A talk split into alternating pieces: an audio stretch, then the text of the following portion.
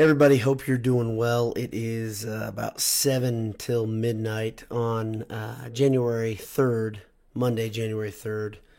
Uh, your Purdue Boilermakers have dropped their second game of the season, which isn't the end of the world in itself. Um, but I'll get to my thoughts a little bit deeper here in a minute of my thoughts of how uh, important this loss was. Purdue loses 74 to 69 uh, to Wisconsin in Mackey Arena. Wisconsin coming in was uh, 23rd in the nation. They were 11 2. They're a good team. Uh, Purdue was 12 and 1 coming into the game. Had uh, kind of played with fire a little bit with um, some of the defensive effort in previous games, uh, specifically versus Nicholls. They had some lapses. They allowed 90 points, like Ray Davis said. Like I said on the on the wrap up um, but they played with fire long enough, and the bigger thing was Wisconsin um, completely took Purdue's offense out of sync. Purdue had 24 points at the half. Uh, coming into that game, they had scored, I think, 35 against Villanova. Uh, maybe it was against Iowa, 31, uh, 31 against Villanova, 35 versus Iowa, I think. And um, and then this game, 24 points, pretty uh, pretty low for this offense. This offense has been so good, and um, I guess uh, we were pretty spoiled with the offensive production. And today they looked like they had in previous seasons, meaning uh, they just simply didn't have any um, rhythm. They didn't, uh, especially in the first half. Um, they were not able to score at will at all. Wisconsin completely took them out of their game. It felt a lot like one of those horrible era Wisconsin versus Purdue teams where games where it just kind of sets college basketball back a decade. Um, not fun to watch. Um, Davis was quite good. He was fun to watch if you if you like Wisconsin. I disdain Wisconsin, so watching Purdue lose to Wisconsin has a special effect on me. I get pretty angry about it, and I'm pretty angry about it right now. Um, I watched the post game uh, with uh, players and Painter.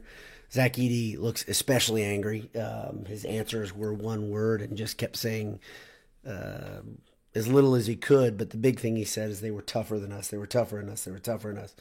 Painter clearly drilled it into their head that Purdue didn't deserve to win based on their effort and uh, they clearly didn't.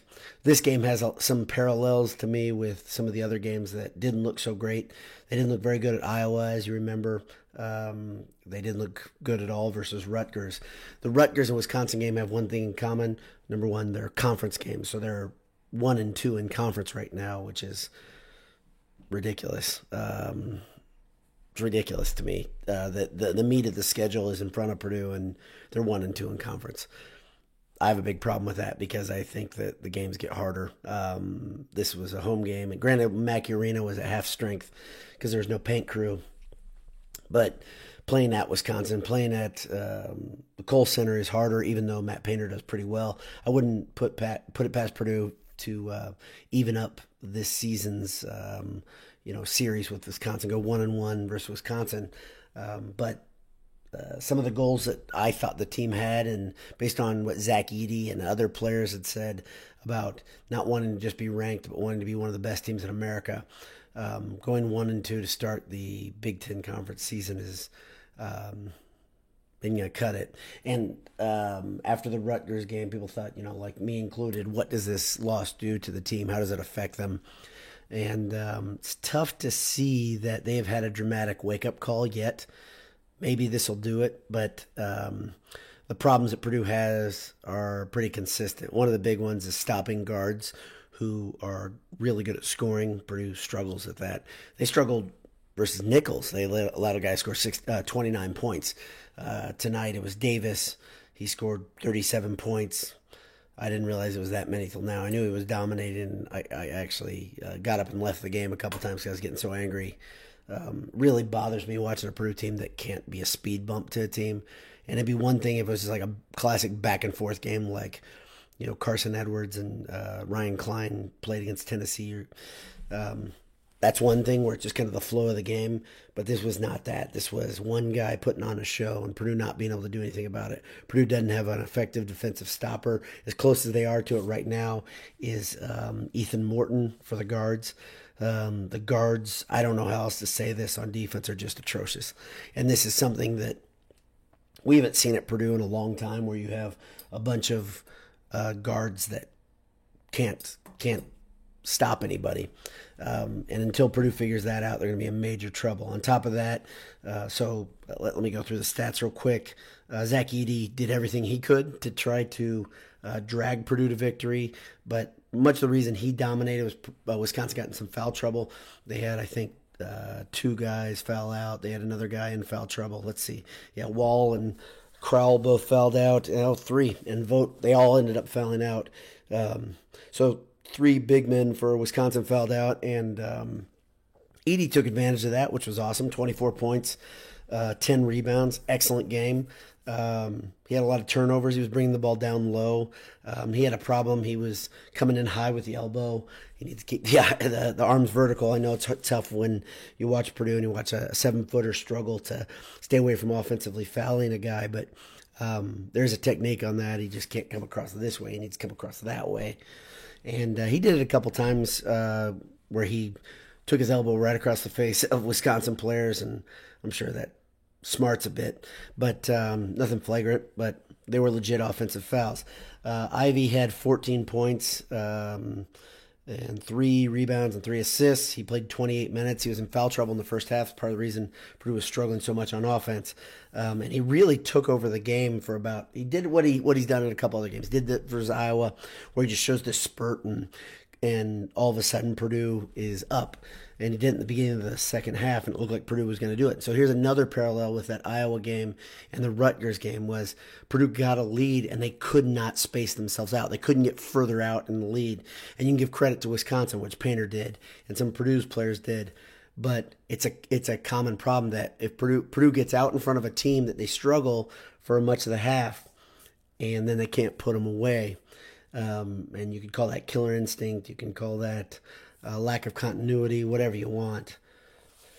But it's tough to watch, and I think they may have the. Th- this is the the big scheme of things. I thought Purdue would and could be a one or two seed going into the tournament. To do that, I think they had to contend for the Big Ten title. They don't have to win it, obviously, but that means they probably needed to lose about three or four games in conference tops to get up there, to get in that uh, one or two seed. Sure, anything can happen. Um, they could, you know, kind of all depends on who you beat, when you beat them. Keady always talks about that. About the Keady used to talk about that a lot about when you beat teams, when you play them, that sort of thing. But Purdue has really made this the idea of being a contender for the Final Four uh, more difficult on themselves. So if you um, split with Wisconsin, that means that you have to beat Wisconsin. If you split with Rutgers, that means you have to beat Rutgers. There's two losses right there. And then if you split with Illinois and you split with, there's one other team that I thought they could split with, they could afford to split with and still be up Michigan. You split with Michigan. Um, that means you have four losses right there. Then, then you have at Ohio State, and you've got Michigan State at Mackey Arena, and you've got IU to contend with, and you've got Northwestern. We can we can uh, kind of dismiss Northwestern if we want to. I think that's foolish. Northwestern is only eight and three, but Northwestern's big problem that Purdue will have to contend with is number one, they play the zone. If Purdue is off that day and Purdue doesn't shoot the three well, Purdue could be in big trouble. And also, they've got Boo Buie, who uh, a guard, a guard that can score, a guard, a dynamic guard or a shooting forward that can score off the dribble, Purdue is going to struggle mightily with them until they get the defense fixed. And they do not look like they are close to having that defense fixed. So, right there, you count four losses. You got Minnesota, who has two very dynamic scorers. And a lot of people in the Big Ten are kind of dismissing Minnesota as not one of the contenders coming in because they weren't Ohio State, Michigan State, Purdue, or Michigan. I got news. Michigan State's tough. And so that's at Minnesota, by the way, that game too. Big Ten is always a meat grinder. We know that.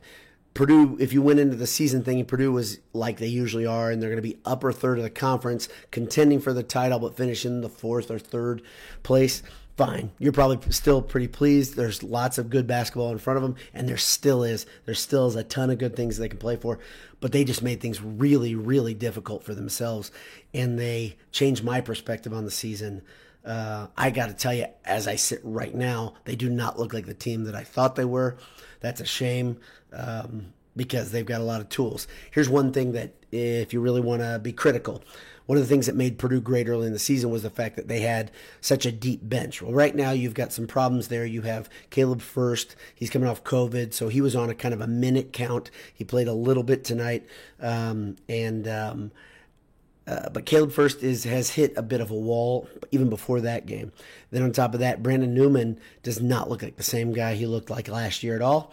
Eric Hunter makes tons of mistakes, does not look like the guy he's looked like for most of his career.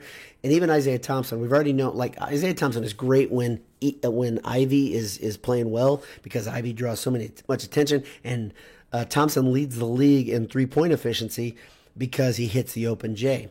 That's really really great. Um, that's that's that's awesome. But when he has to create on his own, he's in a little uh, little trouble. Also, it's tough for him when he plays a bigger athletic guard because of his height. Um, he's not big. He's not uh, long. He's not um, he's not tall. Uh, so, so Purdue's got some problems at guard. Ethan Morton is getting better, but Ethan Morton is probably not a fully baked product yet, and so that's asking a lot for that guy to take over.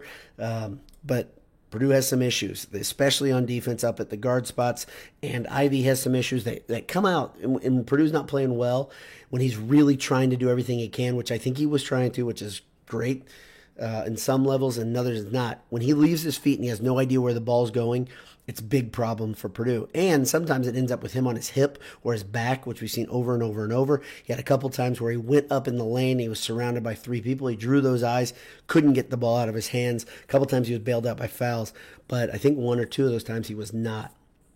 So that's about it. Uh, Purdue drops their second game of the season. They are only 12 and 2. They're doing great. It's an awesome season. If you looked at it in a kind of an isolated way and said, wow, Purdue's 12 and 2, no big deal. I got mocked uh, tonight by one of the guys from Boiled Sports because he thinks that I'm a doomsdayer. I'm not a doomsdayer, uh, but my perspective has definitely shifted. It's been forced to shift, and uh, that sucks. So hopefully, uh, hopefully they can get some things together. But a couple years ago, I adopted the idea that I'm going to try to judge things based on what I see. So one of the things that I've noticed is that Villanova is not as good as we thought they were, and nor is North Carolina. So now we have to look through the success through that prism. Purdue has their work cut out officially for themselves now. So uh, there's a couple thoughts here. Let me first uh, let me thank uh, Martin Vintage. Appreciate their sponsorship. MartinVintage.com. Enter Boyle at checkout, 15%. Uh, Gridiron Metalworks. Gridiron Metalworks is now down. Our old pal Paul Sadler. He's gone back to the athletic department, but still, Derek and the team there, they're awesome. Enter Boyle at checkout, 15% off there. Great gifts. And then, of course, AJ's. EatAJ's.com. A um, couple thoughts. Let's see. I'll read these on the fly. Um, how do you think we can uh, improve the efficiency of the guards? Says Peyton Slater. Whew, uh, it's a good question. I, I, I think what Purdue needs to do is kind of what Painter's been talking about when guys aren't shooting the ball well. Um, I didn't even mention Sash, and I didn't go through all the uh, stats just because you heard me ramble and rant a little bit. But the um, I think one of the biggest things Purdue needs to do is they need to lean heavy into those seniors doing well, and the seniors need to embrace the moment. So whether it's Sash or Trey or Hunter, they need to play how they're capable of playing. And I haven't seen Hunter nor Sash play consistently. Um, Sasha was playing amazingly in the beginning of the season. I think that might be the biggest difference right now with Purdue because when you take him out of the equation, the ability to shoot the open three, he missed a couple tonight. That makes a big difference on how defenses play you. I've said it before Purdue has a problem. They let guys get open looks from three. But when Purdue gets those same open looks for three, they seem to not knock them down. And that's a major problem. So I think if Sasha could hit his threes, that'd be a big deal. And I think he can. I think he can get back there. Is this a midseason swoon? Maybe. Is this something that this team is just not very emotionally mature? Probably, right? But the problem is you've got a lot of upperclassmen there that should be more mature at this point, that should be consistent night in, night out. I mean, I think Trey only had nine points and five rebounds. He didn't play as many minutes because Edey was so effective, but I think you need Trey to be a dynamic force in there. He had a great pass from the block, awesome pass, I think, out to Ivey in the corner. That was a big difference maker, was incredible. Um, but you really need those seniors to be consistent. And Eric Hunter has still not found that, and that's a big problem. So, it, what's the cure? The cure is to guys to uh, for guys to play to their um, their potential, those upperclassmen specifically, and calm down the young guys. But we really haven't seen a whole bunch of that yet. One more comment uh, that was from Peyton Slater. One more comment was from Charles. Uh, he says, "Yeah, Ivey came back, took over, then Painter benched him because Painter doesn't like having a hot player in the game." So Painter has always had this issue where it looks like a guy gets hot and he pulls him. He's done it. Uh, it seems like last five or six um, years to me. I, I think we've been watching that. I don't put this one on Painter as much. Uh, I'm big to lay things at the feet of Painter. Um, I think you guys know that. I'm pretty hard on Matt Painter as a coach. This game, though, I really I, am having a hard time not putting this at the feet of the seniors um, because it seemed like they were nonchalant on defense. I think Ivey wasn't Ivey played awful defense in many different situations. He's not a senior. He's he is the the guy that needs to do it though. He he really does. If Purdue's going to be great, if they're going to do what I thought they were capable of as recently as a, you know, 2 3 weeks ago, it's going to be they're going to be limited by how far Ivey can take them obviously and I think the first thing he may need to do is commit to being a defender because if he does that he may he may get the the breakaway dunk that he loves so much he's a high risk high reward guy on defense but uh, man, he was very quiet defensively when he had uh, when he had Davis, um, when he was on Davis. Pardon me. Um, he couldn't stop him. Nobody could either. Purdue did not. I will stress this again. Did not have a defensive stopper. That's tough to watch. Morton was as close as they had to it, and he wasn't good. He couldn't stop Davis. And then the other side, when Ivey was on Davison towards the end of the game, Davison torched him. I know Davison. Oh man, I can't stand that guy. Still have a hard time with him. I think he's a jerk. I think he's you know as old as he is. It's nice that he kept his temper or whatever in check because I mean he should be mature by now. He's still a punk, but. Um, Davison made the shots down the stretch. Got to give him that. So um, I'm not a fan of Wisconsin. In case you didn't uh, uh, figure that out, um, I don't like a lot of teams in the Big Ten, but I really don't like Wisconsin. I've gone very long today. Uh, I'm at about 17 minutes. I appreciate the people that tuned in live. Looks like we've got a couple right now, in spite of it being 12:10 now. Uh, but uh, that was a frustrating one for me, and. Um, I hope uh, I hope they can figure some things out. Looking at this team as they stand right now, it is awfully tough to see that defense coming together. Painter's teams tend to come together and defensively in early January. You know, kind of a growing thing. They have not made taken that step yet. Uh, maybe this is enough to get them to buy in. And he talked about it in the post game, saying, you know, you can't just say this is our identity uh, your identity is what you earn. And I think that's a very good point. This team's identity right now may be inconsistency. Um, a lot of talent, a lot of upside, but amazing inconsistency. And on top of that, you've got a lot of guys that um, aren't playing to their potential. A lot. Um, and that's funny because at the beginning of the season, everybody was clicking, and they are not right now guys like Newman, guys like Hunter, guys like Sash even tonight. Uh, Sash has played some big games, but he's kind of fallen off at times. Um, uh, yeah, it's gonna, it's gonna, it could be, it could be an incredibly different season than I thought it was to be if they don't figure out defense in a hurry. Uh, so next up, in case you didn't know, we'll look at that right now. Purdue plays Penn State, so they play Shrewsberry's team on uh, the eighth, and uh, it's a twelve uh, tip off, twelve o'clock tip off. So um, Shrewsberry's team just beat IU. Uh, they were off on a COVID break for uh, I think like two weeks, so they've had to deal with some adversity. Um, they still have some players that Purdue has struggled against. They have dynamic scorers. They have a guy on their team that a couple years ago just absolutely lit Mackey Arena on fire. Uh, Dread, I think. Um, so there's something to be concerned about. There, I mean, this is the thing. The Big Ten is an absolute minefield. It always will be, even when it's down. So thanks again for tuning in. Hope you have a great day tomorrow.